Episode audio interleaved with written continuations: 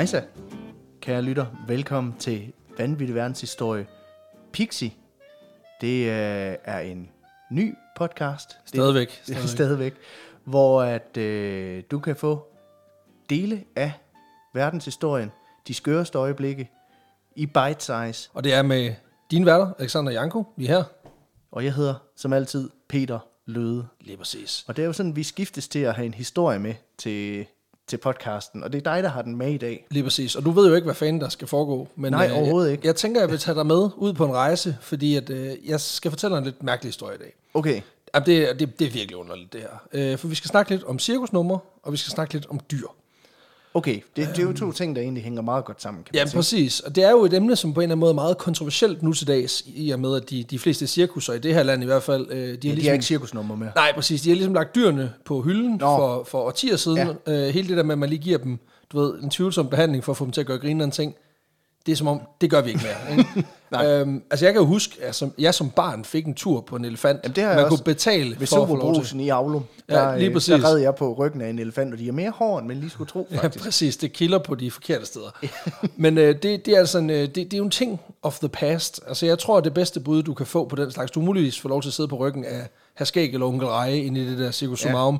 Men jeg tror, det er dyrere, end du regner med. Ja, hvis du er makaber, kan du få lov til at Bamses hoved på. Ja, lige præcis. Og det er også dyrt. Men, men det tror jeg, det er det, vi kan strække det til. Men igennem historien, der har det været ret udbredt, at dyr, og gerne sådan eksotiske eller farlige af slagsen, de har fungeret som underholdning, kan man sige. Mm-hmm. Både på gadeplan i form af sådan street performer, som vi kender dem fra slangetæmmer eller dansende bjørne, men også i sådan mere formelle rammer, som cirkus, eller tidligere i blandt andet Colosseum, hvor dyrene de ligesom blev brugt som sådan en del af et act i de her store opsætninger, man jo lavede Colosseum. Man kunne også bruge dem. Det skete også som den ene side i sådan en regulær slåskamp, som man så det under for eksempel kejser Caligula, hvor det ikke var unormalt, at publikum de lige blev, ja du ved, ligesom en prikkerunde, sådan en fyringsrunde på arbejdet, at man lige prikkede et par stykker ud i publikum, som så skulle ned og tage den hand to hand med en tiger eller en sulten bjørn. Lige præcis. Ja. I den mere milde ende havde man også allerede dengang det, man kaldte for menagerier, som simpelthen var en forløber for de moderne zoologiske haver.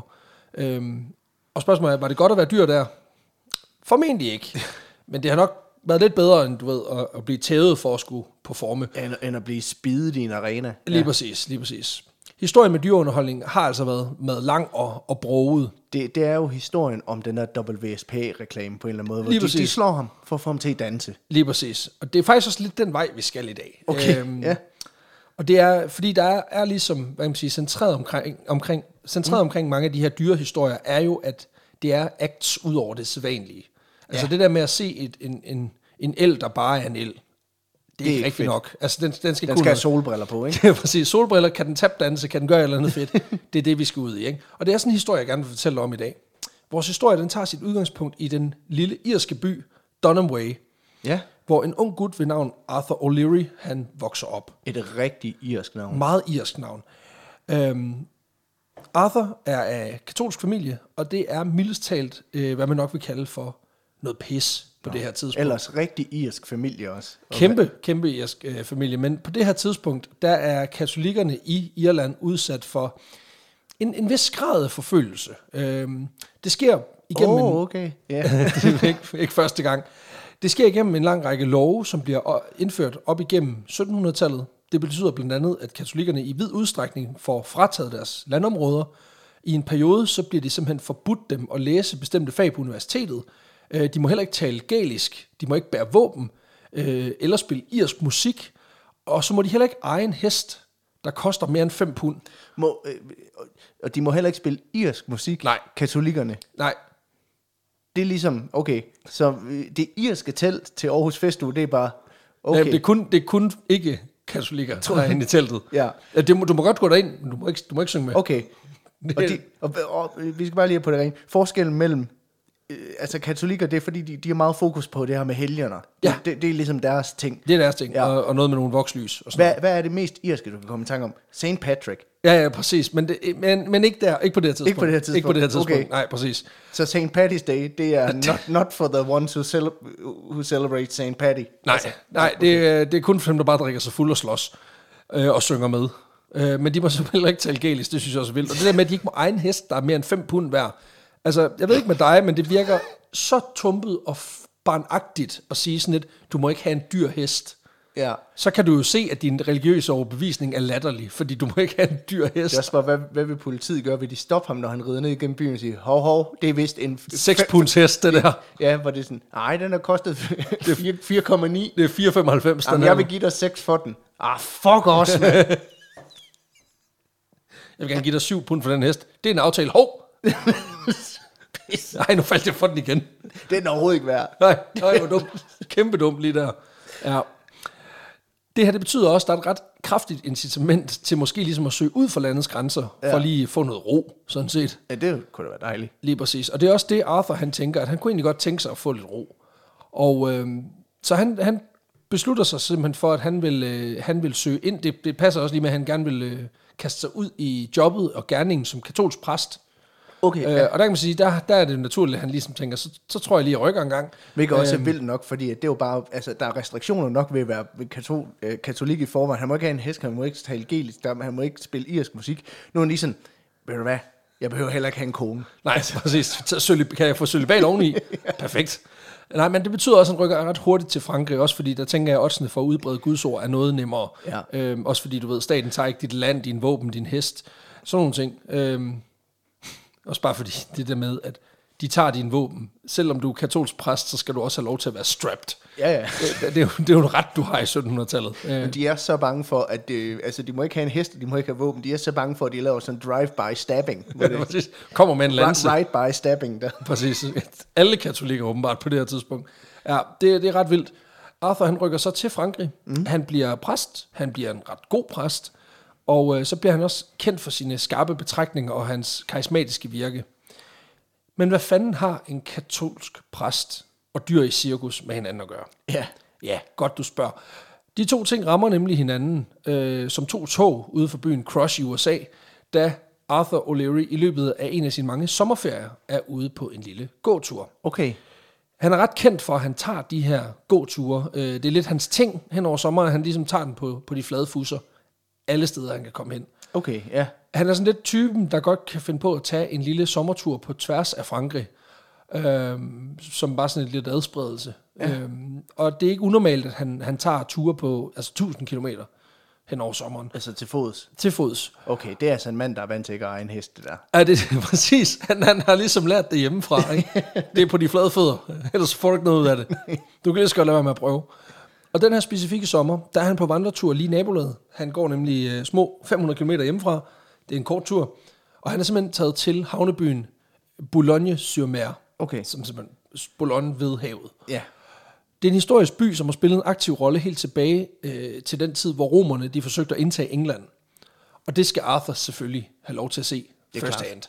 Han besøger alle de fede turistsites, og jeg kan forestille mig, at han er sådan en, du ved, der har smidt de sorte rober for en tid, og hoppet i en Hawaii-skjorte, måske nogle flip-flops med et billede af Jesus på, med et kægt citat. Ja. These will make you walk on water, eller sådan et eller andet, ikke?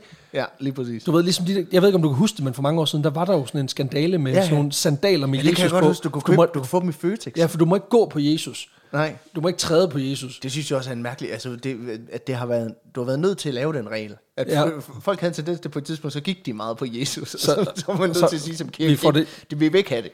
Vi må lige få det ned på skrift, for ellers kan folk ikke styre det. Du skal ikke træde på ansigtet af vores frelser. Nej, præcis. Frelsefjæs, det vil vi ikke. Frelserfri fodsål for pokker, ikke? Det er sådan, det må være.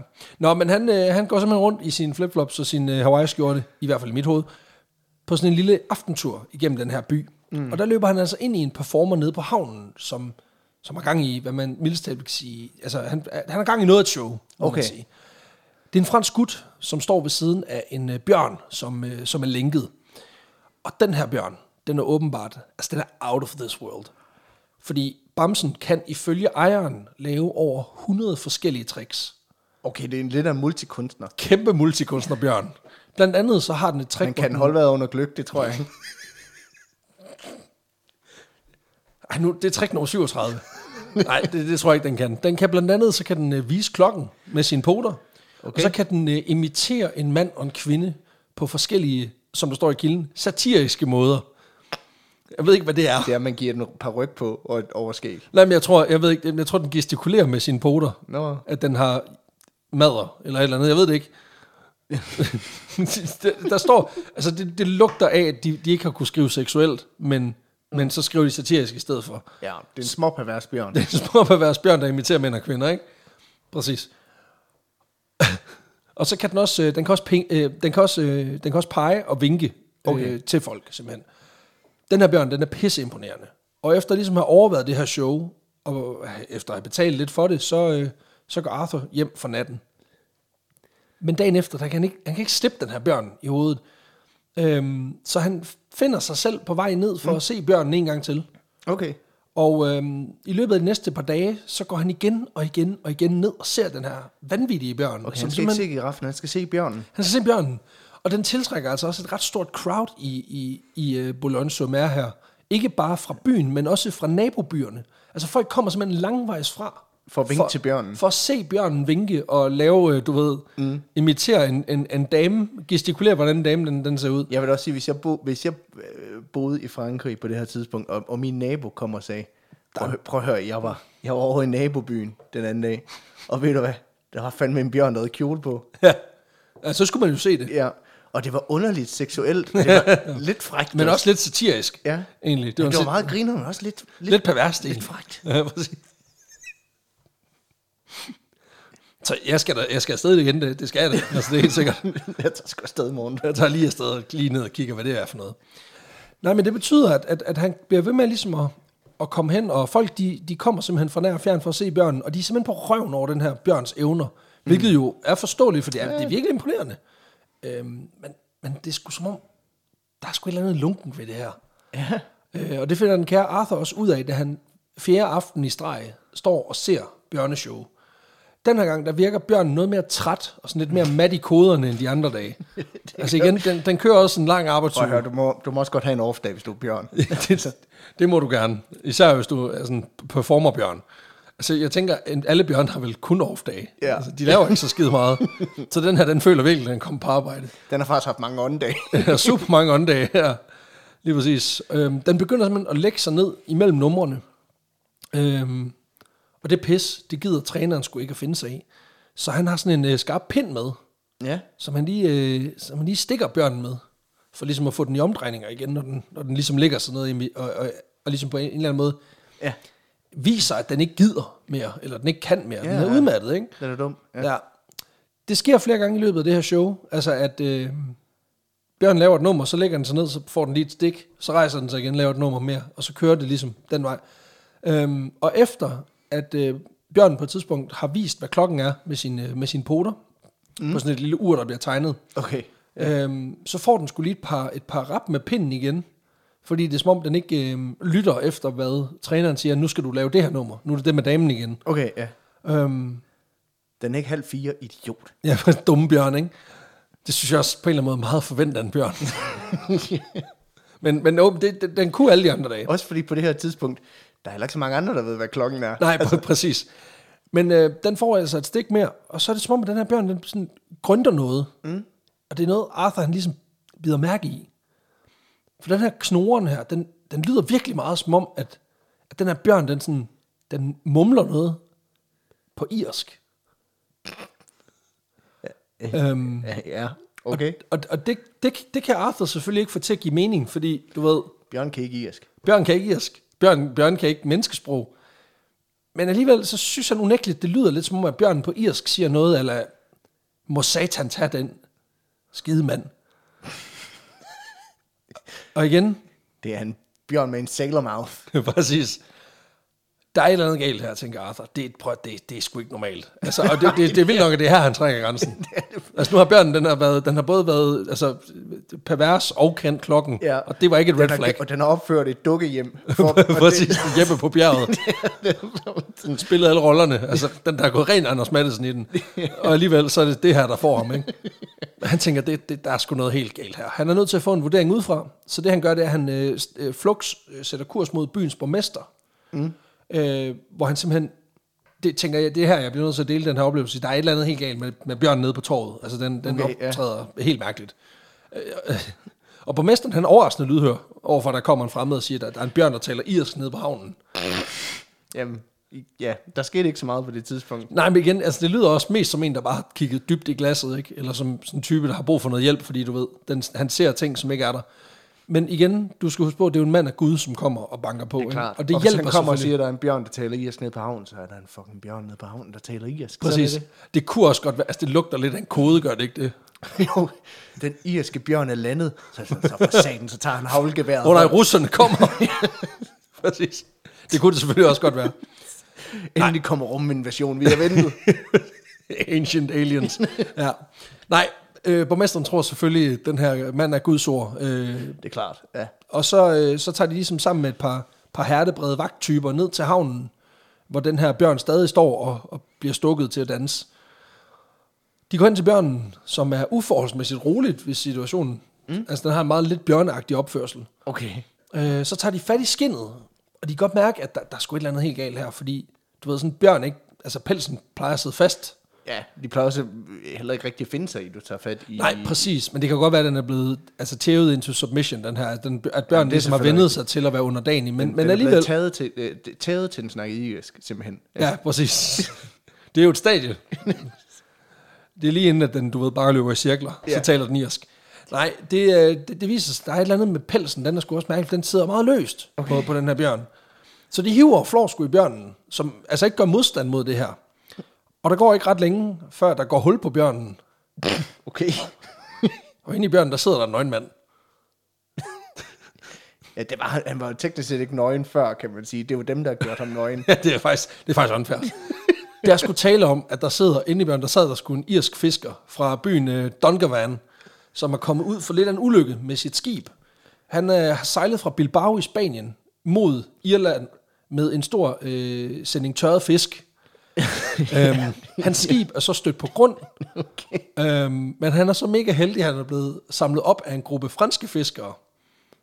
Det er jo skide heldigt, i hvert fald sådan lige på overfladen, fordi de er da meget venlige i starten. Men der går ikke så længe, før de gerne vil have noget betaling for den her hjælp, de har fået. Og det er sådan lidt flabet at bede om. Du ved, de har hævet nøgenmand op af havet, og så er de sådan lidt ja, kan du ikke betale eller hvad? Ja. Han kan ikke betale. Så de skulle nødt til at finde på... Så det get in the bear suit, eller hvad? Så de er nødt til at finde en eller anden form for naturlig løsning. Nej. Og der er ikke et eller andet sted, hvor han kan få lov til at vaske op for at tjene til det måltid, han har spist. Så det, der sker, det er, at de tvangsindespærrer ham i det her bjørnekostyme, og så skal han altså danse sin gæld af. Så de har simpelthen givet ham kostyme på, og så har de knækket lyndåsen om i nakken. Nej. Det synes det er min største frygt. Altså, noget, du er fanget i et bjørnekostyme. Det er bare et kostyme, jeg ikke kan få af. Altså, så går jeg rundt og ligner Spider-Man resten af livet. Det er træls. Jeg kan godt lide, at du tænker, at det er final. Altså, jeg kan ikke komme ud af det. Nej, hvad skal jeg gøre? Det er selvfølgelig rigtigt. Det her det er selvfølgelig helt hjernedødt. Og historien divergerer lidt i forhold til ham, træneren her, der står på siden af bjørnen. Om hvorvidt han bliver anholdt, da det her sker, eller om han simpelthen når at løbe sin vej, da han ser gendarmerne komme rendende, ikke? Men er det jo lovligt at impersonate en bjørn? Ja, nej, men altså holde ham fanget i et bjørnekostyme, ja, og tvinge ham til at danse. Det tror jeg altså ikke står i loven. Nej, men uanset hvad, så ender det i hvert fald uden nogen form for straffesag. Nå, okay. Og da Arthur og borgmesteren så spørger lidt ind til, hvorfor den her mand ikke flygtede, eller sådan, altså hvorfor han er flere omgange, fordi han kommer ud nogle gange, men hvorfor han lader sig syge ind i det her bjørnekostyme, så svarer han, synes egentlig, det var ret fedt. Jamen fordi, altså, jo det er da skide træls at blive stukket med en pind og sådan noget, ikke? Men han fik kost og logi. Og i bund og grund, ikke, så skulle han jo sådan set bare sidde på en havn og pege på folk og lave en liderlig imitation af en kvinde og så vise, hvad klokken er. Ret chilleren job i en tid, hvor de fleste de knokler sig halvt ihjel bare for at have brød på bordet, ikke? Ja, så altså, han har jo knækket den. Og det synes jeg jo egentlig er lidt en pointe i det her. Ja. Nu er den her gejstige type, den her fine mand af Gud, nu er han kommet ind og fucket den her mands arbejde op. Hvad fanden ville han så ind? For, altså, han kørte jo det fede bjørneliv. Ja. Yeah. Altså, han levede sit bedste bjørnelife. Ja. Yeah. Og så kommer der en eller anden from skovl og stikker en kæppe hjulet på det projekt. Det er faktisk ikke i orden. Bare fordi han kan irsk. Ja, altså, præcis. Men det er jo også, altså, nu man snakker meget om Bigfoot, det gør man jo ikke, man snakker ikke meget om Bigfoot mere, men det gjorde man en gang, hvor man snakker om, er det en mand i kostume? Hvorfor skulle han da gøre det? Ja, fordi det er en nemmere måde at lave penge på, end at... Ja, du er sindssyg. Og han er igen, bare inspireret The Bear Man fra Frankrig. Præcis, og du kan jo også bare gøre ting, når du er Bigfoot. Ja, ja. Altså jeg har selv optrådt i et sådan fuldt maskotkostyme til en firmafest. Og altså, det lyder som noget MeToo-shit, det er overhovedet ikke det, vi er ude i, men man er bare mere fri, fordi man er jo bare mere anonym, det, når man har kostyme på. Og der tror jeg, at han har bare tænkt, jamen jeg skal ikke gøre noget, og jeg får mad og sådan noget, det er fedt nok. Ja, nå fedt. Jeg tror reelt, altså selvfølgelig var han taknemmelig for, at han bliver hjulpet videre i den her situation, men det er bare også vildt nok, det er meget tilfældigt, at der lige kommer en irsktalende præst forbi på det rigtige sted og det rigtige tidspunkt, til at afsløre det her. Ja. Egentlig ret velfungerende nummer, fordi de tjente jo også en fed skilling på det. Altså når folk kommer fra nabobyen for at se den dansende bjørn, så er der jo god business, ikke? Og det er måske også moralen på historien, det er, du skal ikke lave crime, fordi det bliver altid opdaget. Altså lige pludselig så står der en irsktalende præst, og så er du altså fanget. Don't do the crime if you can't do the secret beyond time. Præcis. Og det var simpelthen historien om det, der senere blev døbt The Waterford Bear, som simpelthen er den her etsprogede dude, som bliver shanghajet ind i et bjørnekostyme og bliver tvunget til at danse for maden. Okay, ja. Og de slog ham for at få ham til at danse. Det gjorde de. Eller de prikkede ham kun, hvis han rigtig var genstridig. Men det var simpelthen historien. Meget, meget, meget skør ting, men jeg synes bare, den kunne bare et eller andet magisk. Det kan den også, helt bestemt. Yes. Altså, det er en magisk bjørn. Magisk bjørn, tiden, som viste sig ikke at være en bjørn at all, men bare være en fisker, der var stødt på grund. Jamen, tusind tak for det. Selv tak. Tak for dagens historie. Selv tak.